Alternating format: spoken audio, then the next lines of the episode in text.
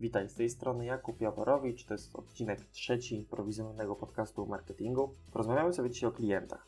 Jak wiesz, albo nie wiesz, albo dopiero się dowiesz ode mnie, jeżeli rozpoczynasz przygodę z marketingiem, czy to w kwestii zawodowej, czy to po prostu masz własną firmę i chcesz ją rozwijać, no to wszędzie mówi się o stworzeniu profilu idealnego klienta.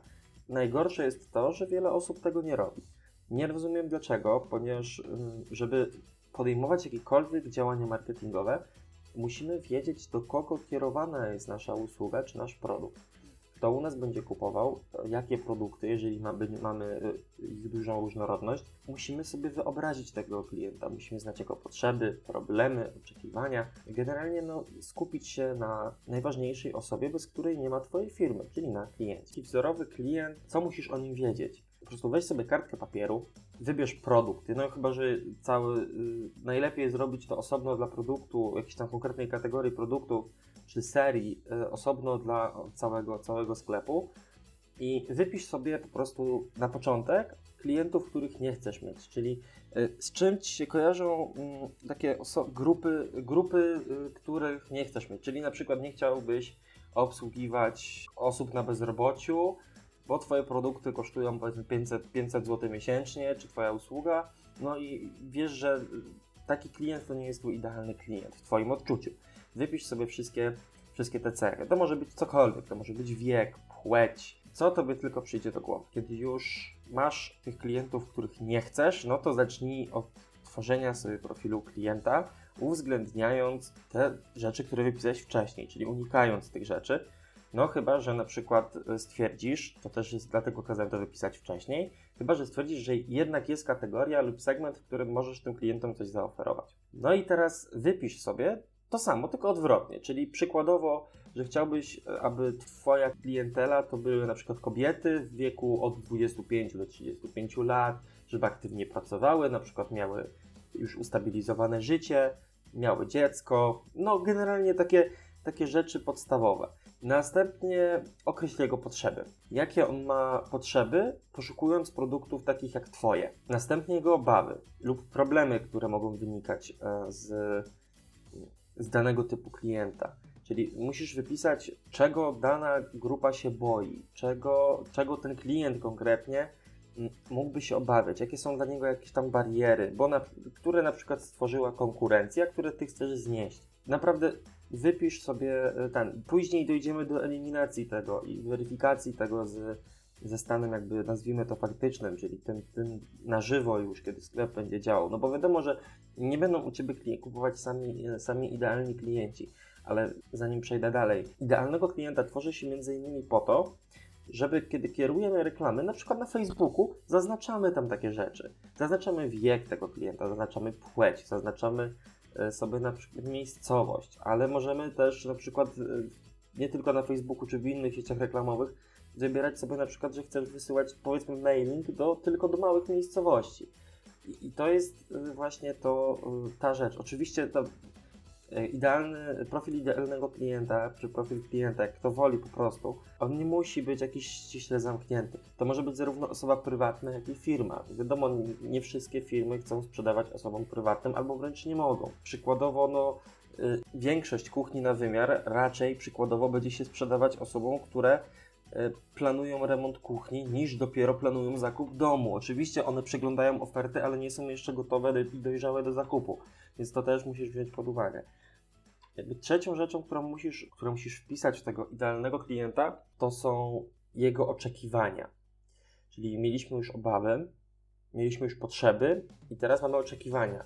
I to jest najtrudniejsze, ponieważ na tym, na tym etapie bardzo często wiele firm, kiedy usiądą nad tym, odnajdują, odnajdują rzeczy, których jakby wcześniej, wcześniej nad nimi nie myśleli, albo na przykład nie, nie skłonili się wystarczająco nad nimi i dopiero wtedy zapaliła im się lampka. To ćwiczenie jest naprawdę bardzo, bardzo ważne i to nie jest coś, co można zrobić w jeden wieczór, w jedną noc.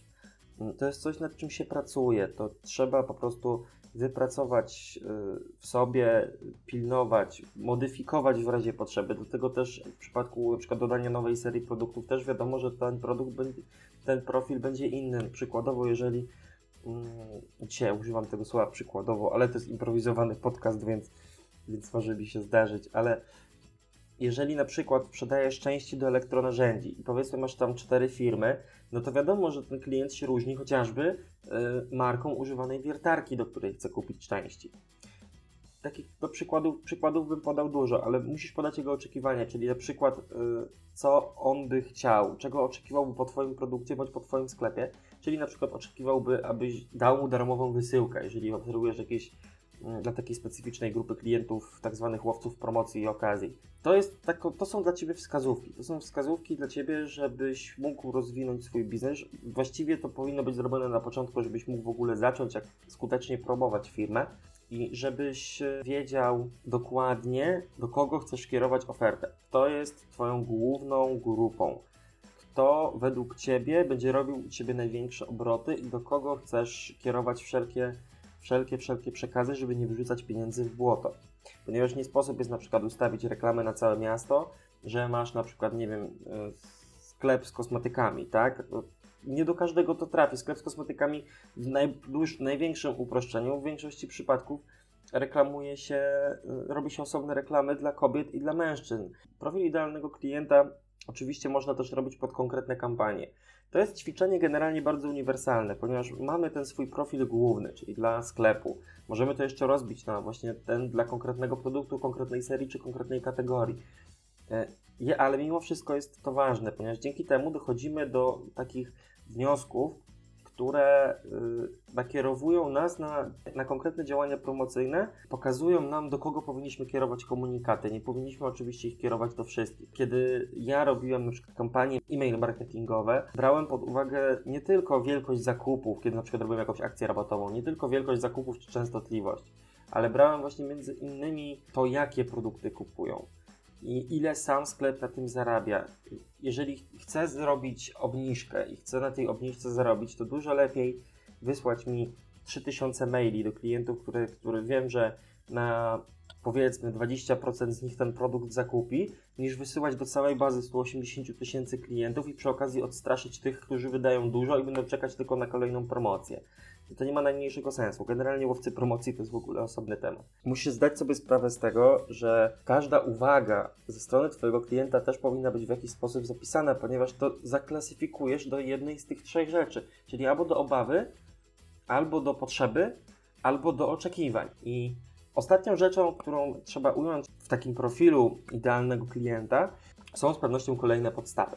Czyli właśnie to, o czym mówiłem, takie już stricte. Czyli na przykład pracuje w konkretnej branży, pochodzi z miasta albo konkretnego, albo jakiejś tam konkretnej wielkości miasta, czyli na przykład po, mieszka w mieście pomiędzy 50 a 100 tysięcy, albo na przykład, nie wiem, mieszka w domku jednorodzinnym.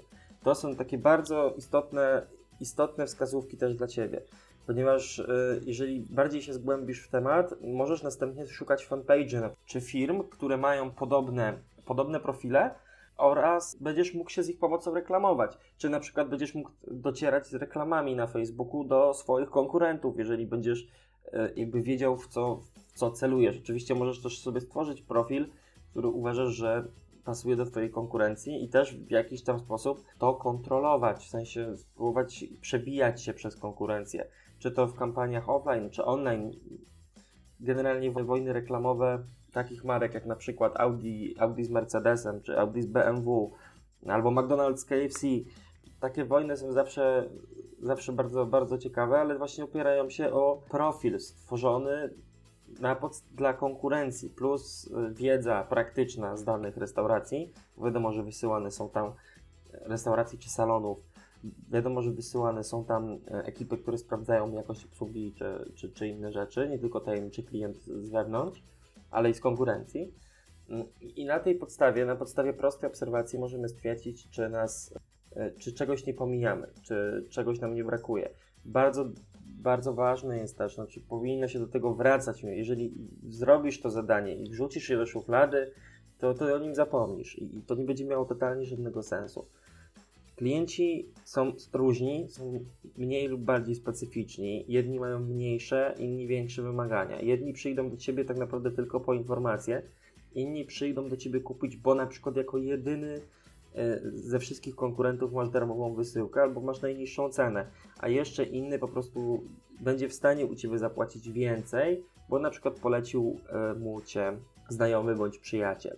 To wszystko jest, y, to nie jest przypadek, że klienci do Ciebie trafiają. To nie jest przypadek, że oni akurat u Ciebie kupują, czy zostawiają jakiś kontakt, żeby, żeby, zatrzymać jakąś więź i na przykład kupić, e, kupić u Ciebie coś w przeszłości. Ja na przykład mam taką manię, że kiedy wiem, że na przykład nie mogę sobie w danym miesiącu na coś, na, na coś tam pozwolić, ale wiem, że w najbliższej przyszłości mm, to się zmieni, no to zapisuję się na newsletter, bo wiadomo, a nuż przyjdzie przyjdzie jakaś ciekawa oferta na, na produkt, który chcę zakupić. To jest bardzo ważne z, praktycznie z każdego punktu widzenia, niezależnie czy chcesz się reklamować na mieście, czy chcesz się reklamować w internecie, stworzenie profilu idealnego klienta jest taką naprawdę totalną, totalną podstawą. Pozdrawiam, Jakub Jaworowicz.